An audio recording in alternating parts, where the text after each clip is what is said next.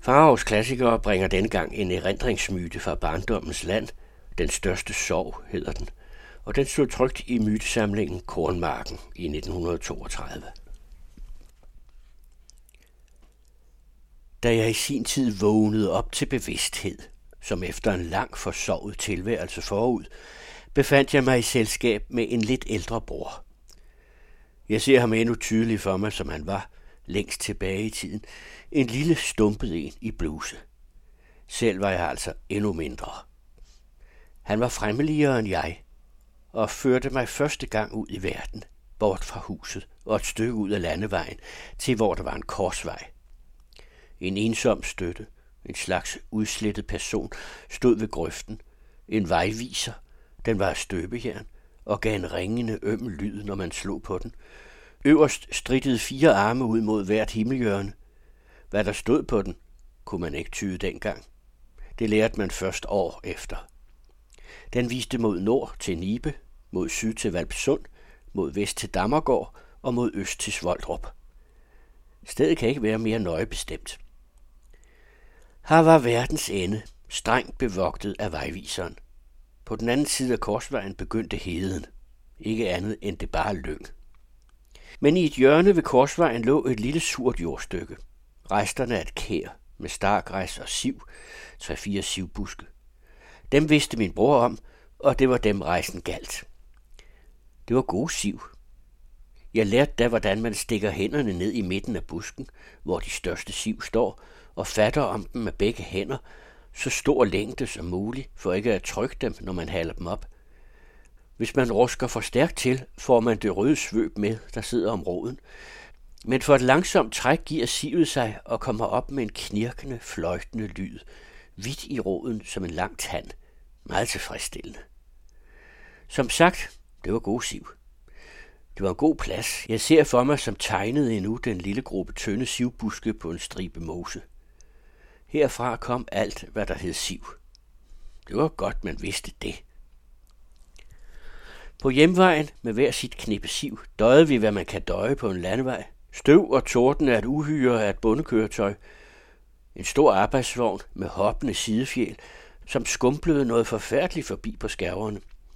Et par heste, som man så op under buen, arbejdede som stampeværker i vejen, og op på sædefjælen så man en stor lødenmandsperson lude sig ned fra himlen, krænge munden fra tænderne, som var sorte, og øse en dønnet stråle af tobak og spyt ned i støvet.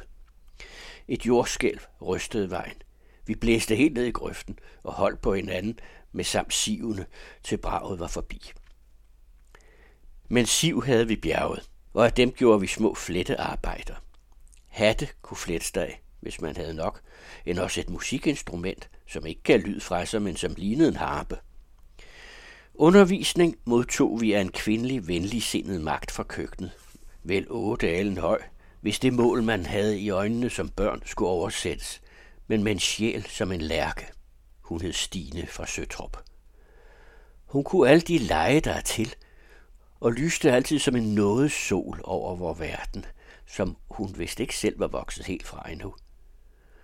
Hvor trang til musikinstrumenter imødekom hun, for uden sivharpen, hvor man selv måtte lægge lyden til, ved at gøre ligesom en tandstang af et stykke pindbrænde med en række indskårende hakker. Når man førte stangen hen over et andet stykke pindbrænde, gav det en klang. Det var vores violin. Hun gjorde også en rangle af et stykke gåsestrube, som hun tørrede på komfuret, lukkede for begge ender med en prop og forsynede med småsten indeni. Den lignede fingrene af dødning og lød fælt – kunne nok få det til at løbe koldt ned ad ryggen på onde ånder, som meningen med den vel har været engang. For at markedet havde Stine en snorbasse med hjem til hver af os, som hun bragte os på sengen om morgenen med samt en fedte mad. Aldrig at glemme hende for. Den store sorg, der nu skal fortælles om, hang sammen med vores grænser og en overskridelse deraf, som de fleste ulykker. Det gik sådan til, at vores forældre en dag kørte på besøg til en fjern landsby en sommersøndag og ville blive borte hele dagen. Når herskabet er velkørt, breder tjenerskabet sig. Galne kalfolke latter. Mange stemmer lød fra køkkenet, hvor Stine fra Søtrup tog mod kur. Hun tiltrak alt mandkøn, som honning lokker fluer. Men i tørvekurven havde hun ildtangen stående. altid inden for rækkevidde. Men særlig lejlighed, uvelkommen ryk ind, havde hun den anbragt i komfuret og snappede den ud rødglødende, da det gjorde nødigt, og der kan det nok være, at køkkenet tømte sin fart. I køkkenet var der altså stor kur, brændende kalehjerter og overstadig gammel.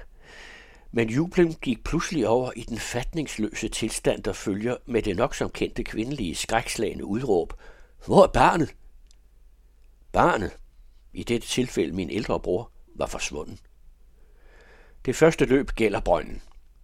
Derpå strækker man armene mod himlen, som for at hente barnet ned derfra. Endelig går man over til at bruge sine øjne. Lad dem løbe rundt i vilde kredse, længere og længere ud, og forholdsvis hurtigt opdages det da, at drengen befinder sig ganske ene en god fjering vej ude i kærene, kendelig på sin lille hvide og røde strikkede trøje. Det viste sig senere, at han havde ville være derhen, hvor forældrene var kørt. Ved uopholdeligt at begive sig ned over markerne. Han målte landet op med fagneskridt. Aldrig havde man set længere ben.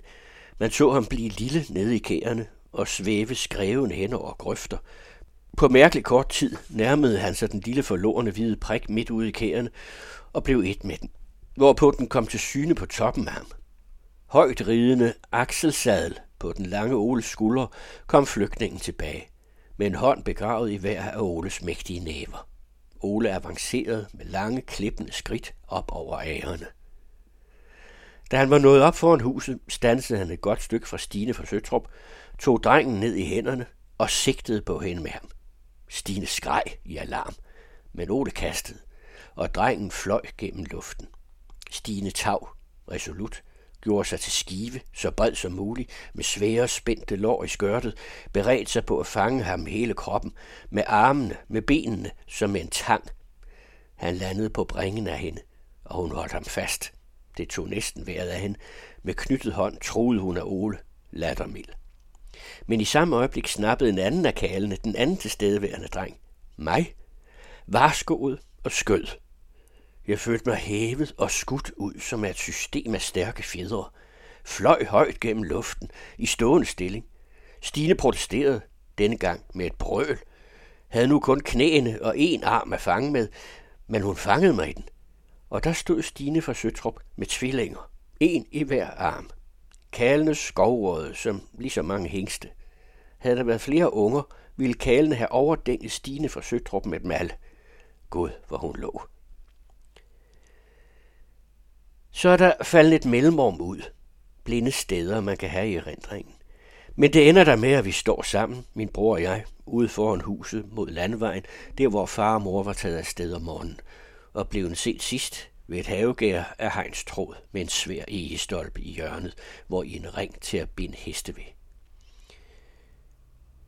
Min bror, som stadig er i sin lille hvide og røde trøje, spiser en sukkermad, som han holder i den ene hånd, og med den anden triller han et femøre, næsten lige så stor som hele hånden, hen ad hegnstråden. Et umuligt forhaven. Den vil ikke trille dig. og under det græder han, stiger ulykkeligt ned for sig og snøfter, græder, for anfald, hvor luften hikker tilbage i brystet på ham.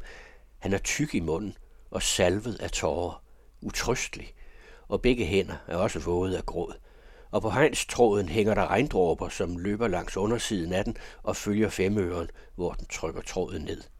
Hegnet græder, og den gamle egestolpe er våd, helt krum og deltagende, og småstenene på jorden er våde. Hele verden græder. At min bror blev ved med at græde, selv efter at han var blevet reddet, og efter han havde fået femøren, som var blevet ham skænket af hans redningsmand Ole, der selv burde have haft en belønning, at han græd, skønt alle havde været miskundelige imod ham, endda det havde været ham, der havde fejlet. Stine fra Søtrup med bidrag af sukkermaden. Det måtte have så tragiske årsager, at det ikke var til at komme over. Først var det jo slået fejl med at finde forældrene. En sorg ingenting kunne få ham til at glemme. Og så havde han selv været fortagt. Man havde reddet ham og gjort ham til genstand for æresbevisninger, men det var og blev sørgeligt. Verden havde været for stor for ham. Det var den mest bundløse sorg. Selv stod man magtesløs, kunne ikke hjælpe eller gøre noget usket. Smerten på hans vegne gravede sig ind, kunne aldrig blive forløst. Det er nu mellem 50 og 60 20 år siden. I hørte myten Den største sorg fra 1932. Der kommer flere myter af Johannes V. Jensen i de kommende uger.